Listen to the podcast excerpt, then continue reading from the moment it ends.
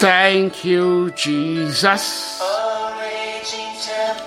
Yes, Lord, only you can steal my soul. Test again this morning. Lord, it is my desire, great desire, to be in your presence once again. Thank you for the grace to come into your presence, your beautiful presence this morning. Thank you for the privilege to worship the one who is the covenant keeping God, the privilege to worship the one who is almighty. Yes, Lord, you are almighty and none can compare to you. None can measure beside you, Lord. You created not just the heavens and the earth, you created everything in them. You created the entire universe. You are almighty, O God. Be glorified forevermore. In the precious name of Jesus, we worship you this morning just for who you are. You are faithful, O God. You are love itself. You pour out your love daily. You shower it upon us. Once again, we see it this morning as we all wake up to come into your presence. Be glorified, O God, in the mighty name of Jesus. Father, as we spend this time in your presence to read your word, Lord, we ask for wisdom. We ask for understanding. We ask, Lord, that you will cause us to learn in your presence today and let your name be glorified in our lives once again. In Jesus' mighty name we pray. Amen. All right, let me say a big welcome to everyone joining in to devotion this morning. I am Murphy Eyenike. We continue reading our Bibles. We give ourselves a challenge to read through the entire New Testament in the last three months we have of the year. And uh, yes, we are making good progress. Currently, we are on First Corinthians chapter 4. Yesterday, we stopped on, on verse 17. We will complete First Corinthians chapter 4 this morning and then uh, get to chapter 8. Okay? Nice challenge, right? Aha. So, thank you to everyone joining in wherever you are listening to me this morning, this afternoon, this evening. God bless you as you continue to test for the word. All right, verse 18 says, Some of you have become arrogant, thinking I will not visit you again. Remember, I said this was, in a sense, this was at this point Paul's third contact. The first the book we call First Corinthians. First Corinthians is Paul's third contact with these people. The first is his missionary journey, and and then he had sent one to them. He had actually written one letter to them, which they wrote back. Okay, so very important. They wrote back and then, uh, of course, there was somebody who came from the house of uh, of Chloe, okay, to um, to give a report on this church. And now Paul is writing to them again. He says, "You have become arrogant, thinking I would not visit you again, but I will come, and soon, if the Lord lets me." And then I will find out whether these arrogant people just give pretentious speeches or whether they really have God's power. For the kingdom of God is not just a lot of talk, it is living by God's power. The kingdom of God is living by God's power. Which do you choose? Should I come with a rod to punish you? Or should I come with love and a gentle spirit?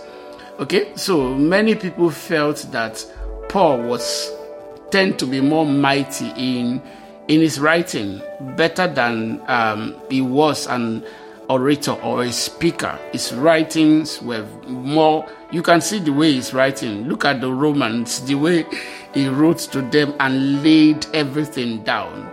All right, so let's see First Corinthians chapter five. Paul condemns spiritual pride I can hardly believe the report about the sexual immorality going on among you.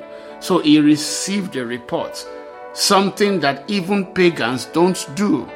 I am told that the man in your church is living in sin with his stepmother. You are so proud of yourselves, but you should be mourning in sorrow and shame, and you should remove this man, this man from your fellowship. Even though I am not with you in person, I am with you in, in the spirit, and as though I were there, I have already passed judgment on this man. Hmm? In the name of the Lord Jesus, you must call a meeting of the church. I will be present with you in spirit, and you will, and so will the power of our Lord Jesus, our Lord Jesus. Then you must throw this man out and hand him over to Satan so that his sinful nature will be destroyed and he himself will be saved on the day the Lord returns. Okay? So, the problem here was the boasting, the openly living in sin uh, as if there was no care in the world. That was why Paul was saying, hand this man over to Satan. Okay? So, not that Paul is saying this is how to treat or this is the response when any believer sins. Verse 6 Your boasting about this is terrible. Don't you realize that this sin is like a little yeast that spreads through the old batch of dough? Get rid of the old yeast by removing this wicked person from among you. Then you will be like a fresh batch of dough made without yeast, which is what you really are. Christ, our Passover lamb, has been sacrificed for us. Did you hear that? Paul himself called Jesus, called Christ our Passover lamb, and he has been sacrificed for us. So let us celebrate the festival not with the old bread of wickedness and evil but with the new bread of sincerity and truth. When I wrote to you before, you see that now? So, First Corinthians was not the first time Paul wrote to them. He says, When I wrote to you before, I told you not to associate with people who indulge in sexual sins. So, this is helping you understand why Paul, the tone with which Paul is speaking, he had written to them before. So, of course, setting up the church and then written to them and eventually sent somebody, and this thing had continued. That was why he was saying, hand this person over to the devil. Okay? This thing is like little yeast that will eventually move throughout the door. Nine, let's take nine again. When I wrote to you before, I told you not to associate with people who indulge in sexual sins. So it's not talking about people who just commit sin that you should not associate with them. No. He says, but I wasn't talking about unbelievers who, in, who indulge in, in sexual sins or are greedy or cheat people or worship idols. You would have to leave this world to avoid people like that.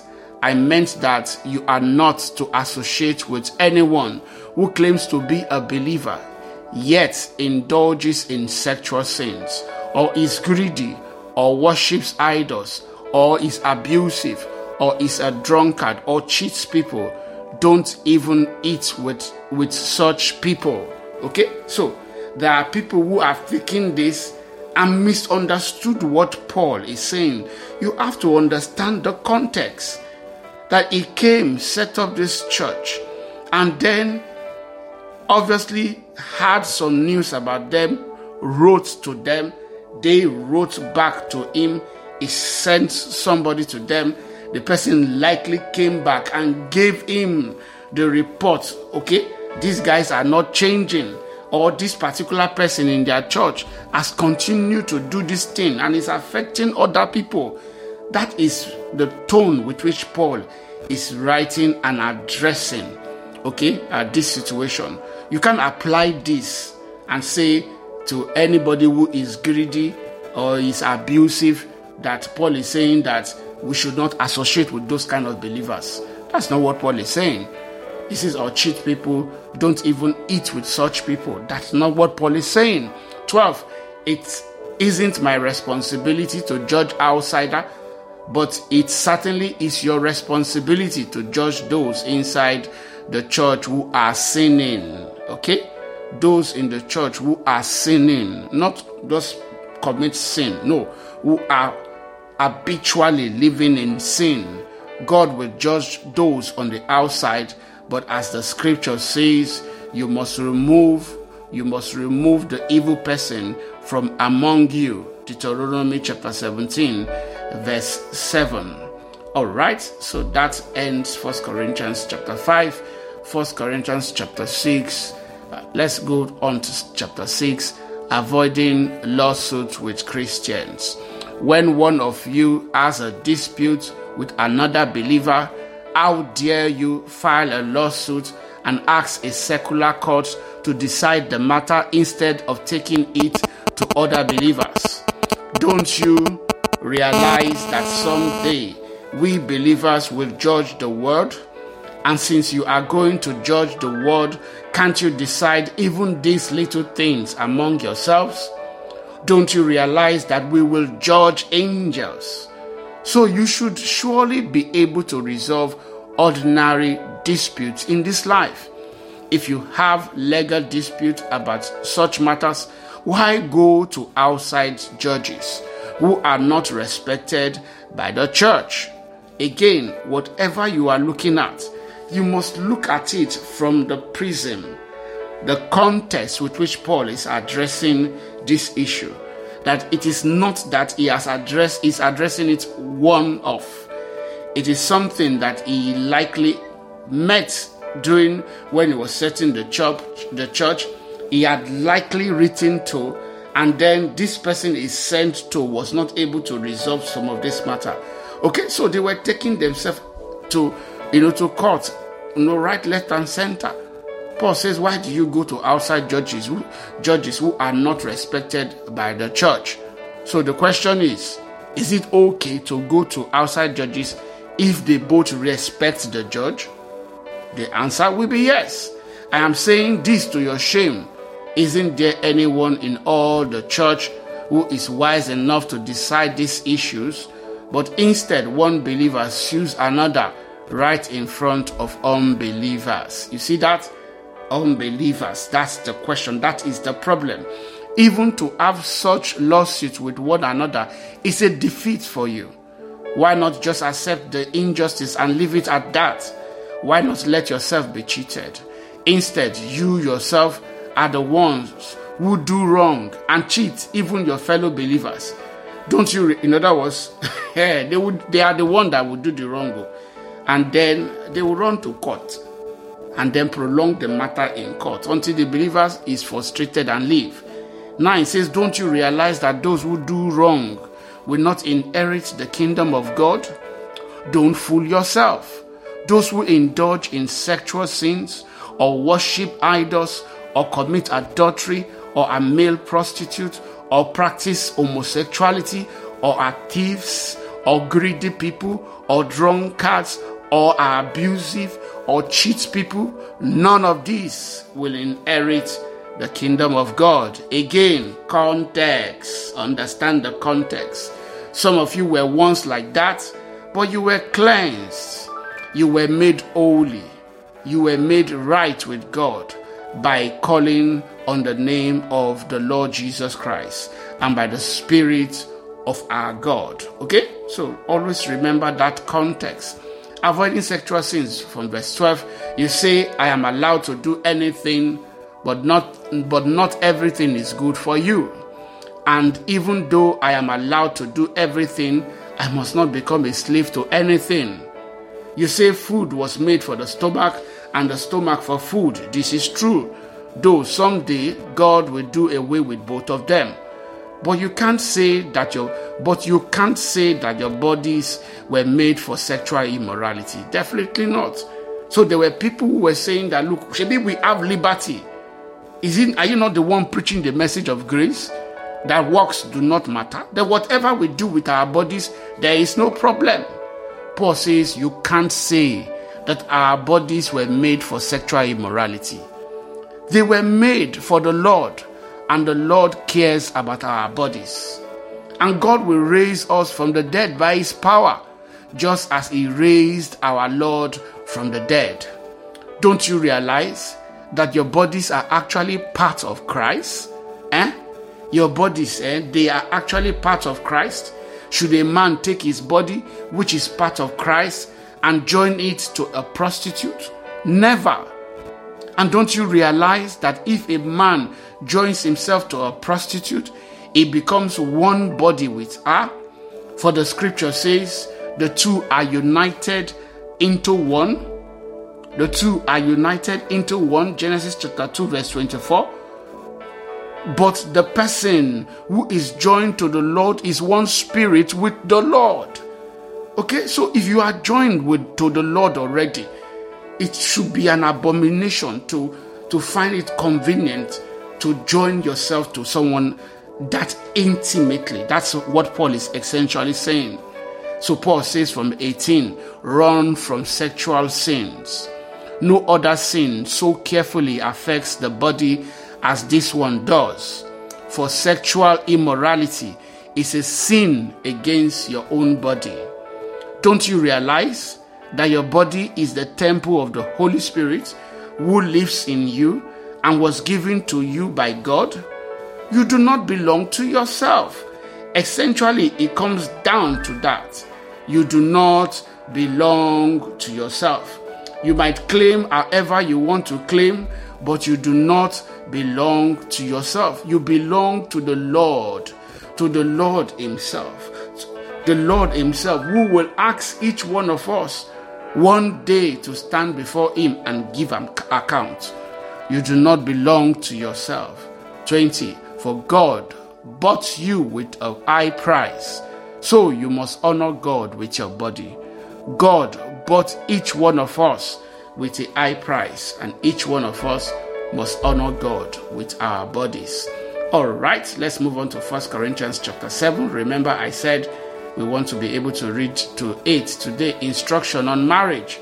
And Paul's writing on marriage was so misunderstood because now you understand context. It is often time because of what was going on in the church Paul was addressing that he wrote to them the way he wrote. He wasn't saying that that becomes a standard for every single every single Christian or that that, that is the word of God. Let's look at instruction on marriage. Now regarding the question you asked in your letter, yes, it is good to abstain from sexual sexual relations.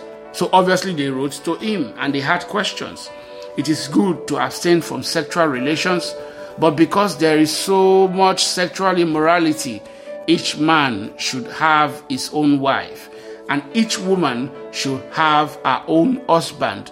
Balance. So he's talking to both men and to both women. Whether this struggle is with you, the man, then get married. If this struggle is with you, the woman, then get married. Three, the husband should fulfill his wife's sexual needs, and the wife should fulfill her husband's sexual needs. The wife gives authority over her body. Did you see that? The wife gives authority over her body to her husband, and the husband gives authority or gives authority over his body to his wife. The giving of the authority is mutual it is both way. It is not that the man is the one who has the authority. The giving away of that of their bodies is mutual. That's why it is still it is marriage. It says, and the husband gives authority over his body to his wife. Do not deprive each other of sexual relations unless you both agree to refrain from sexual intimacy for a limited time so you can give yourself more completely to prayer. Afterwards, you should come together again so that Satan won't be able to tempt you because of your lack of self control. Verse 6 I say this as a concession, not as a command. But I wish everyone were single. Remember, he put in a caveat there. A caveat there. In other words, I am saying this. This is my personal uh, explanation of this. He says, I say this as a concession, a concession, not a command. But I wish everyone were single, just as I am. Yet each person has a special gift from God of one kind or another. So I say, in other words, Paul had his own his own gift. Paul stayed single throughout. Eh? Not everyone has that gift. so he says, yet each person has a special gift from God of one kind or another. So I say to those who aren't married and to widows, it's better to stay unmarried just as as I am. And you need to understand context. They were starting that Jesus was coming back in their time. So they felt Paul felt it was better to stay unmarried, okay? Because then you could be able to focus better and more on Jesus. Eh? So I say to those who aren't married, verse 8, and to, to widows, it is better to stay unmarried just as I am. But if they can't control themselves, they should go ahead and marry. It is better to marry than to burn with loss. 10. For those who are married, I have a command that comes not from me, but from the Lord. In other words, Paul is telling us that there are things I am saying that they are coming from me. But you can trust them because I have the wisdom of God. And there are things where Paul is telling you, I am directly quoting the word of God. Remember, he's speaking by inspiration, okay? But of those, but for those who are married, I have a command that comes not from me, but from the Lord. A wife, this is from the Lord, though, and you can check this out. Matthew chapter 5, verse 32. Jesus talks severally about this um, chapter 19, verse 9, uh, Mark chapter 10, verse 11 to 12, Luke, Luke chapter 16, 18. A wife must not leave her husband. God does not, God hates divorce. Okay? So it's not something that God likes. A wife must not leave her husband. But if she does leave her, leave him, uh, let her remain single or else be reconciled to him. And the husband must not leave his wife. So you can repeat, repeat the same thing, right? But if he does leave her, let him remain single or else be reconciled to her. It applies both ways. So, not that she's the only one. 12. Now I will speak to the rest of you, though I do not have a direct command from the Lord. If a fellow believer has a wife who is not a believer and she is willing to continue living with him, he must not leave her. Eh? He became born again. She is an unbeliever. He must not leave her. And if a believing woman has a husband who is not a believer and he is willing to continue living with her, she must not leave him. For the believing wife brings holiness to her marriage, and the believing husband brings holiness to his marriage. Otherwise, your children would not be holy, but now they are holy. But if the husband or wife who isn't a believer insists on living, let them go. In such cases, the believing husband or wife is no longer bound to the other, for God has called you to live in peace. Don't you, wife, realize that your husbands might be saved because of you? And don't you, husbands, realize that your wives might be saved because of you? 17. Each each of you should continue to live in whatever situation the Lord has placed you. Again, context. They were certain that Jesus was coming back in their time. So, each one of you, in whatever situation God has placed you, you should continue to live in it. The Lord has placed you and remain as you were when God first called you. This is my rule for all the church, all the churches. For instance, a man who was circumcised before he became a believer should not try to reverse it, and the man who was uncircumcised when he became a believer should not be circumcised now. And it makes no difference whether or not a man has been circumcised. The important thing is to keep God's command. Again, context. So, this is circumcision as identifying and following the Jewish law. Okay? Circumcision in our own time is much, much different. It is for hygiene. it is for hygiene that we circumcise today. Okay, so you can't say, okay, in whatever situation a believer becomes born again, then they should not seek to to to change if they if they need to.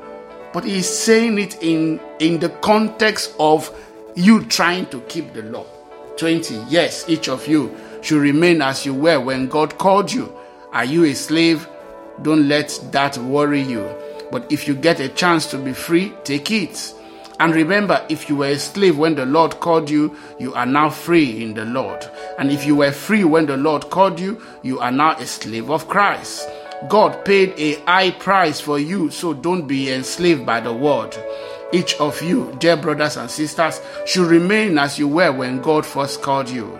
Now, regarding your question about the young women who are not yet married, I do not have a command from the Lord for them, but the Lord, in His mercy, has given me wisdom that can be trusted, and I will share it with you. Because of the present crisis, the present crisis that the church was going through, because of the present crisis that it was certain Jesus was coming back in their time, because of the present crisis, I think it is best to remain as you were or as you are. If you have a wife, do not seek to end the marriage. If you do not have a wife, uh, do not seek to get married. And if you do get married, it is not a sin. And if a young woman gets married, it is not a sin. However, those who get married at this time will have troubles, and I'm trying to spare you those troubles. But let me say this, dear brothers and sisters, the time that remains is very short. You see that? That's the context. It is very short. So from now on, those with wives should not focus only on their marriage. Those who weep or who rejoice or who buy things should not be absorbed by their weeping or their joy or their possessions. Those who use the things of this world should not become attached to them, for this world as we know it will soon pass away. I want you to be free from the concerns of this life. An unmarried man can spend his time doing the Lord's work and thinking how to please Him. But a married man has to think about his earthly responsibilities and how to please his wife. His interests are divided. In the same way, a woman who is no longer married or has never been married can be devoted to the Lord and holy in body and in spirit. But a married woman has to think about her earthly responsibilities and how to please her husband. I am saying this for your benefit, not to place restriction on you. I want you to do whatever will help you serve the Lord best. That's the context. Do whatever it is will whatever will help you serve the Lord best with as much distraction as possible. But if a man thinks that he is treating his fiancée improperly and will inevitably give in to his passion, let him marry her as he wishes. It is not a sin. But if he has decided firmly not, not to marry and there is no urgency and he can control his passion, he does well not to marry. So the person who marries his fiancée does well, and the person who doesn't marry does even better. A wife is not bound to her husband as long as he lives. If her husband dies, she is free to marry anyone she wishes, but only if he loves the Lord. You know that if he's a, he's a believer. But in my opinion, in my opinion, it will be better for her to stay single. And I think I'm, I am giving you counsel from God's Spirit when I say this. Again, please understand context. All right, let's read our final chapter today, First Corinthians chapter 8, food offer sacrifice to idols. Now, regarding your question about food that has been offered to idols, yes, we know that we all have knowledge about this issue. Uh, but while knowledge makes us feel important, it is love that strengthens the church. It is love that strengthens the church. Anyone who claims to know all the answers all the answers doesn't really know very much. Anyone who claims to know all the answers doesn't really know very much. But the person who loves God is the one whom God recognizes. Verse 4.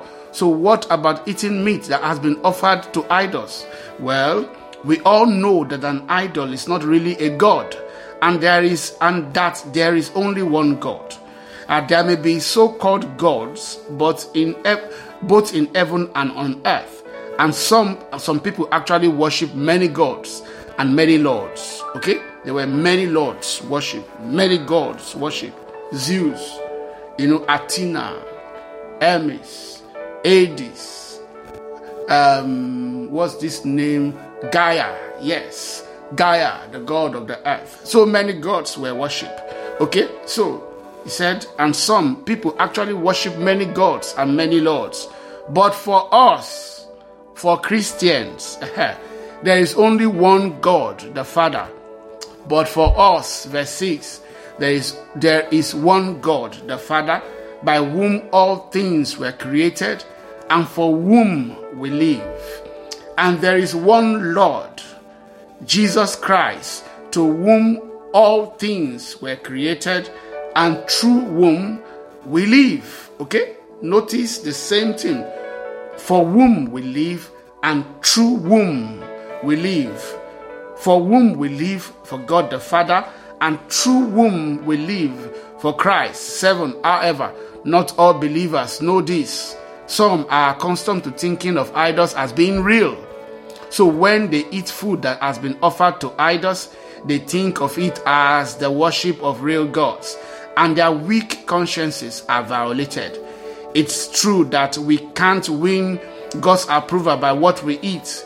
We don't lose anything if we don't eat it, and we don't gain anything if we do.